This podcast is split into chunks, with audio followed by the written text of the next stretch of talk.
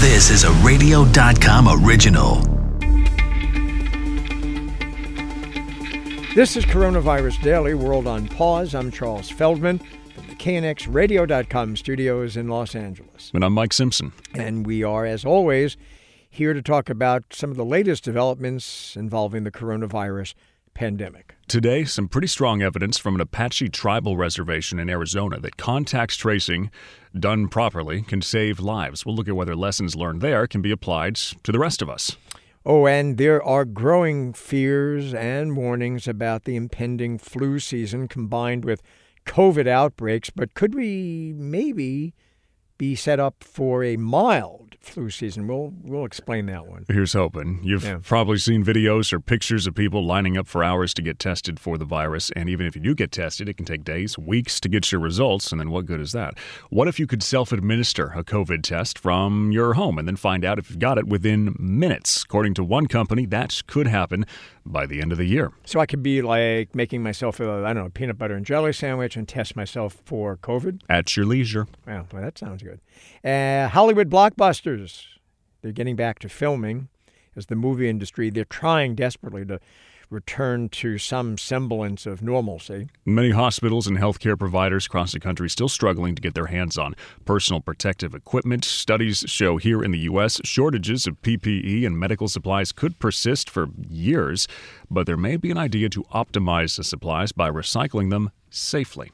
The coronavirus outbreak among the White Mountain Apache tribe in Arizona has been pretty bad, with infection rates mirroring the broader U.S. population. But the mortality rate is much lower, and that's thanks mostly to the work of doctors who have implemented an aggressive contact tracing network. They're getting to people infected with the virus faster and treating it a lot earlier. Dr. Arnold Monto is professor of epidemiology, public health at the University of Michigan.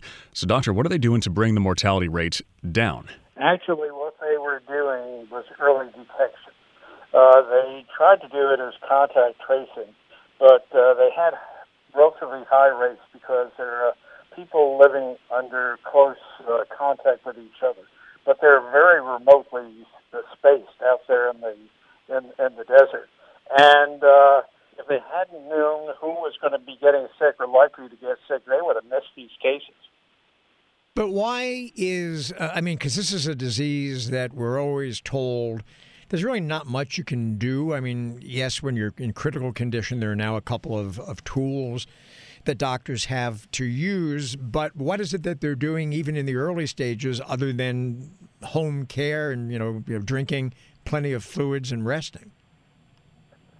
Not generalizable to other populations. This is a population that's scattered out there and uh, with poor communication. They don't even have cell phones in some areas.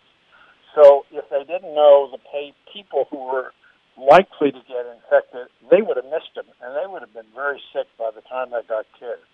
So it might be more generalizable to some of our rural areas and the rest of the country, where uh, people are living without good communication.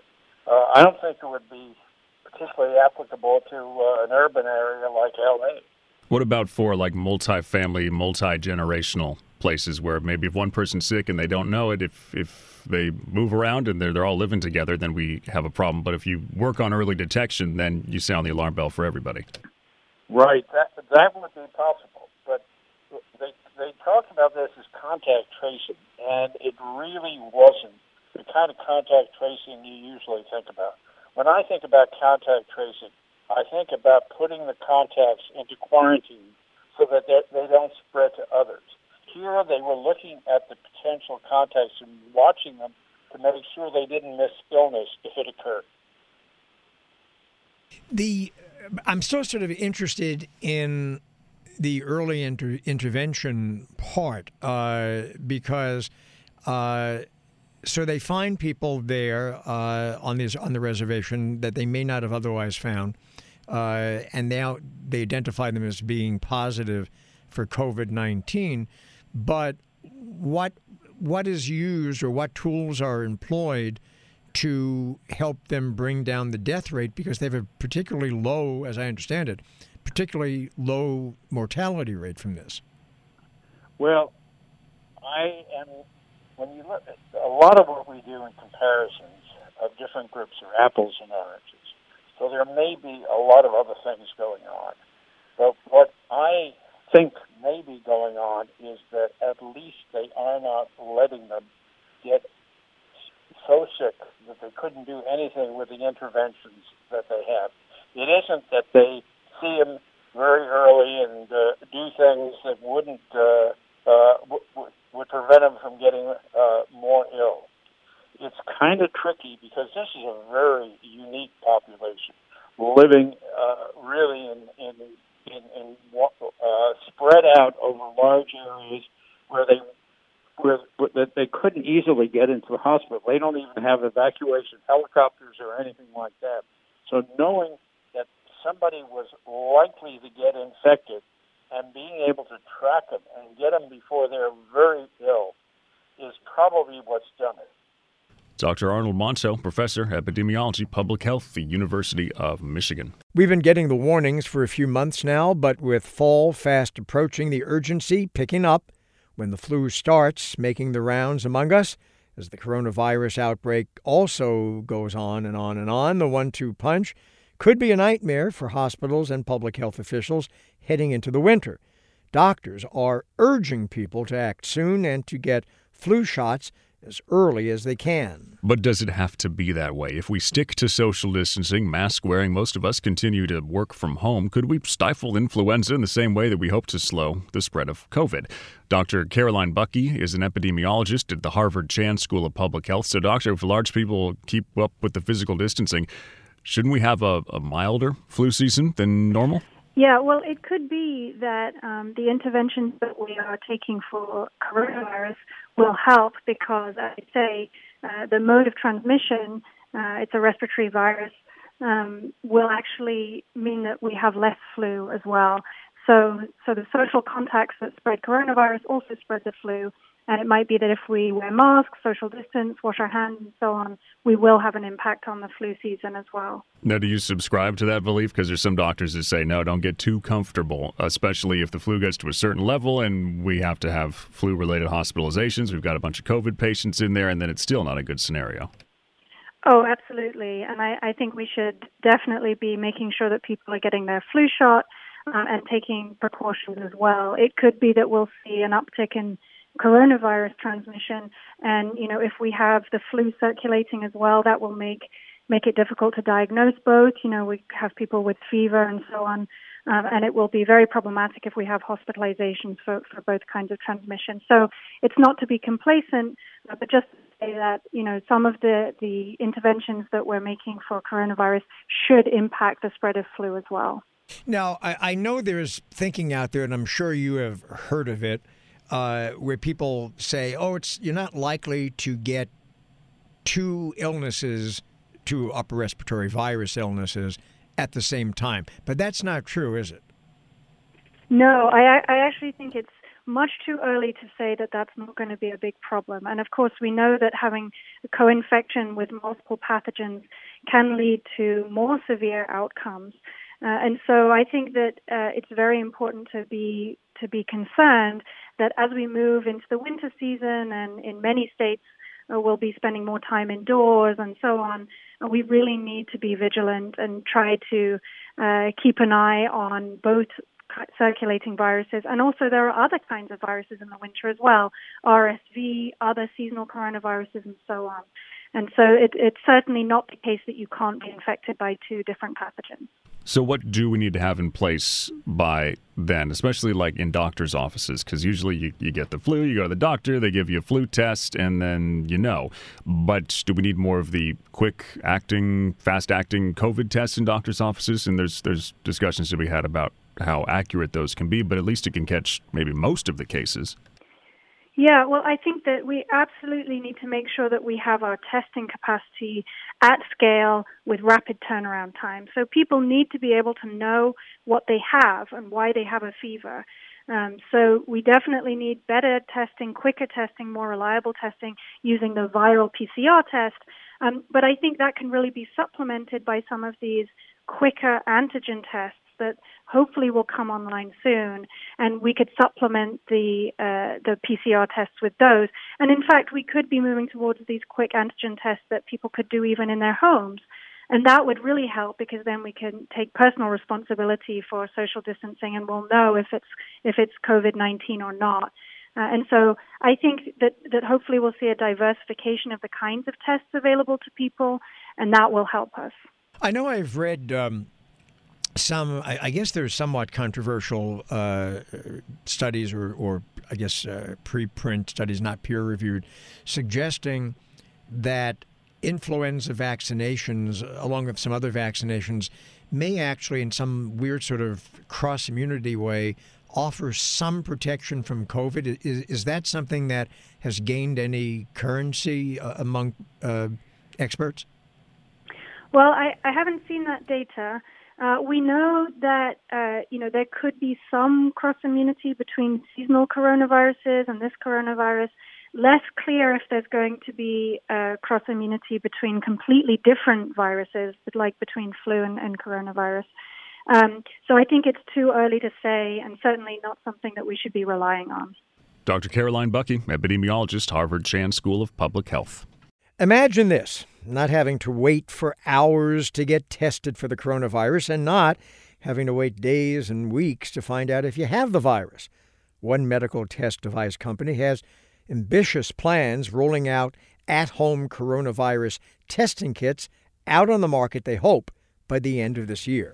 KRLD's John Little spoke with Dr. Steve Tang, president and CEO of medical test device company OraSure, to find out if his lab on a swab actually works. OraSure Technologies is on the front lines of better testing for COVID 19. We make and sell uh, sample collection kits that allow uh, saliva, uh, oral fluid, nasal fluid to be tested in laboratories. We also have in development a rapid antigen test, which is designed to be a self test so that you can actually swab gently your nostrils and get a result uh, in under an hour to tell you whether you're COVID positive or not. And we have a oral fluid based antibody test that we're also developing to put on the market. Both the antigen product and the antibody product will be in the, in, uh, on the market by the end of the year. Uh, so we're very excited about progress in all three areas. Just in the shorthand, I'm always interested about this. How do you take something that is so new from development to being ready for the market in such a quick time? That's a great challenge for this time because you're seeing and hearing about a lot of innovation, but a lot of the companies that are, that are uh, innovating are doing so for the first time. OraSure has had a product in the market, and I'm showing you, John, but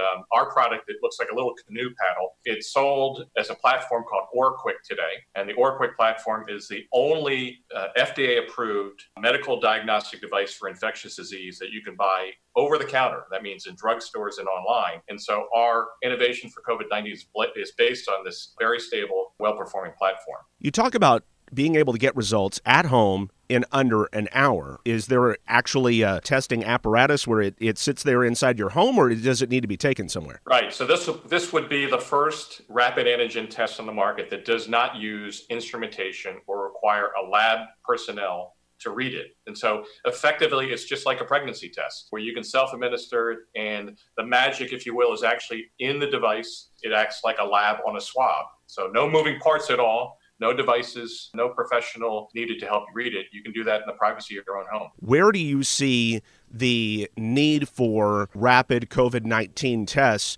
down the line? The folks that will buy our product based on sort of massive inbound interest at this point are employers, schools, other uh, hard to reach populations like nursing homes, anywhere there's a testing bottleneck right now. And certainly Employers are not used to testing employees coming into work every day. That's a new frontier. Schools reopening for students, teachers, K through 12, and higher education. All those are significant audiences for our products. But I think you're right. Even if a vaccine comes to the market quickly, and I think we're all hoping for that, it will not be widely available to most of the world for some time. So the need to test will still be there, I think, for several years. Quick, what am I, Mike? You're a dinosaur. How'd you know? because we're going to talk about Jurassic Park. Oh, okay. Well, the third Jurassic World movie started filming. Was that a good dinosaur? Also, I'm concerned about his health. well, it's kind of, yeah.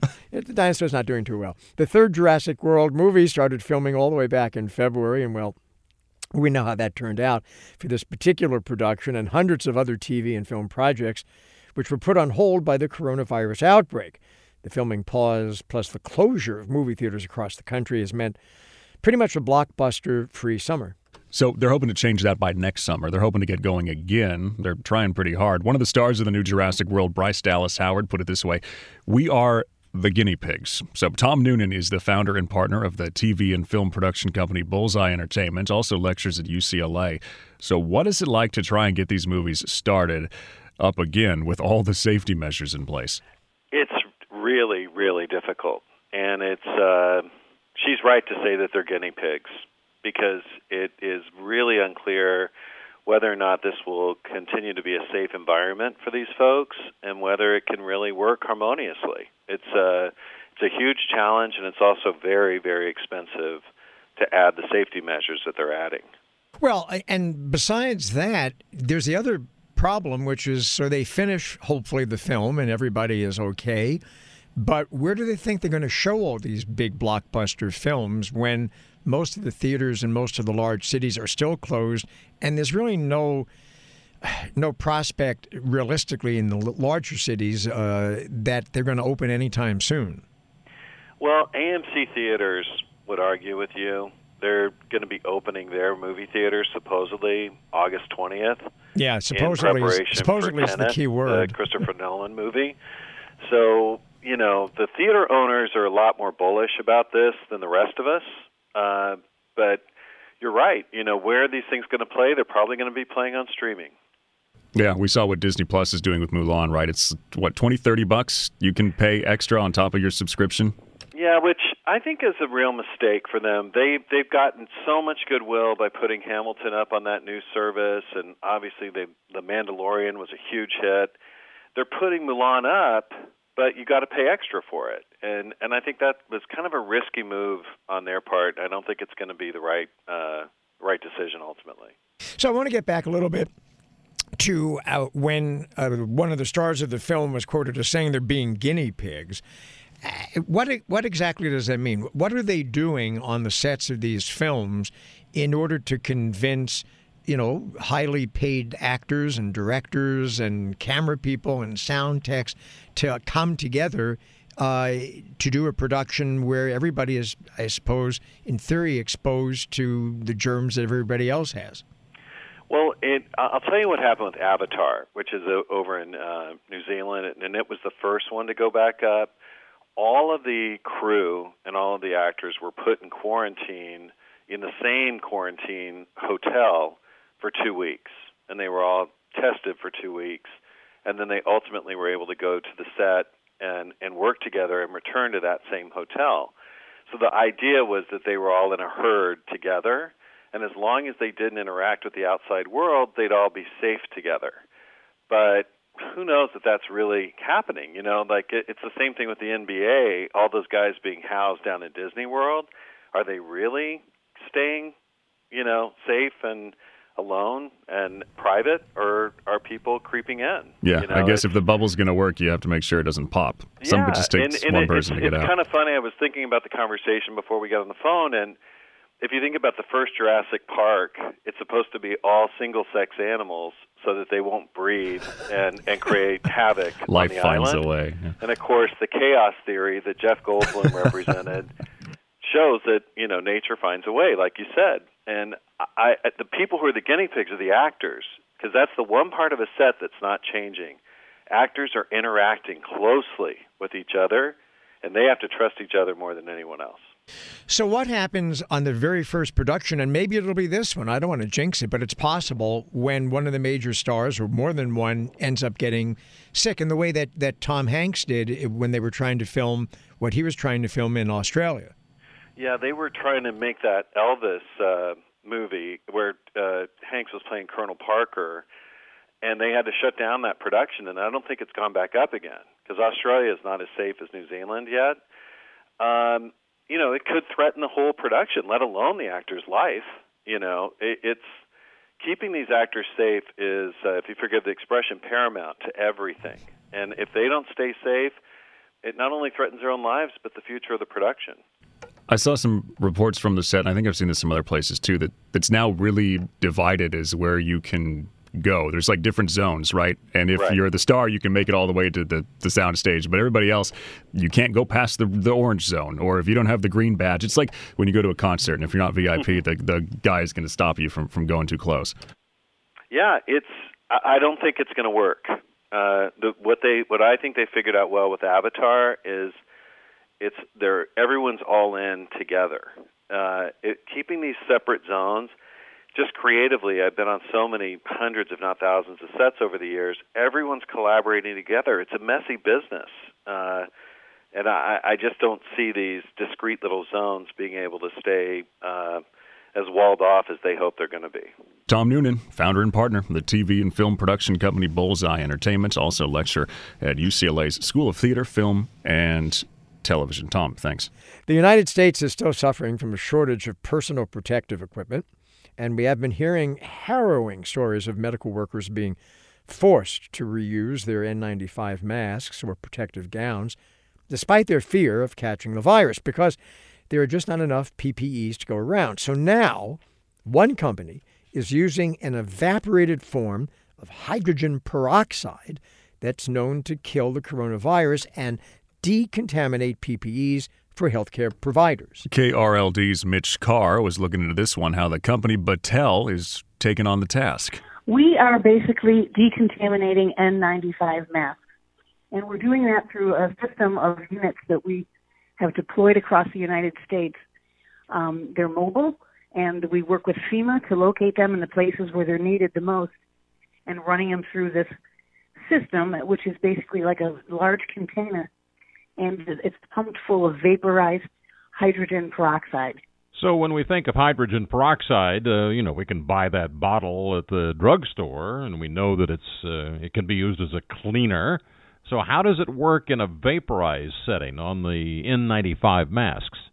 That allows it to um, settle in the very finest, kind of like you would see on your bathroom mirror after you take a shower, and it settles onto the the fabric of the mask, and it sits there for um, about two and a half hours, and then um, it's, we take very careful measurements to ensure that all traces of any sort of um, viral material are gone, and then we let the masks off gas, we call it, um, to, and then we take them out, and they are and they're returned to the hospitals that, where they came from. And you've done studies on this that go back a few years, right? That study came about in an interesting way. We did it in 2015 when the FDA asked Battelle to, if masks could be decontaminated in the event of a pandemic and a, and a, uh, shortage of PPE. So when this started happening early this year, we pulled that study off the shelf, tested it, um, and started building units, and we got permission from the FDA. How does it work? How do the first responders and hospitals and, and others, as, how do they get the material to you so it can be cleaned? What's involved with that? It is very simple and easy for them. The federal government gave Battelle a contract to cover all the costs of building and for the shipping of the masks. So um, FedEx picks them up. It's as easy as that. It doesn't cost healthcare providers anything. Um, they just they get a shipping label, put them in a box, they come to Battelle, and they're returned about two to three days later. The New Orleans Saints gearing up for its season opener against the Tampa Bay Bucs on September 13th, but the NFL team says no fans will be allowed to watch the game in person. The Saints say COVID 19 trends across the state and region do not meet the standards for health. Their second home game at the Mercedes Benz Superdome is two weeks later. Team officials say they will continue to monitor the numbers to determine if fans will be able to attend that game. The Green Bay Packers have already announced they will not allow fans to attend their two games at Lambeau Field. It is a strange year, to say the least. Thanks for listening to us on the radio.com app, Apple Podcasts, Google Podcasts, and Stitcher. you like my dinosaur? Poor guy. Yeah.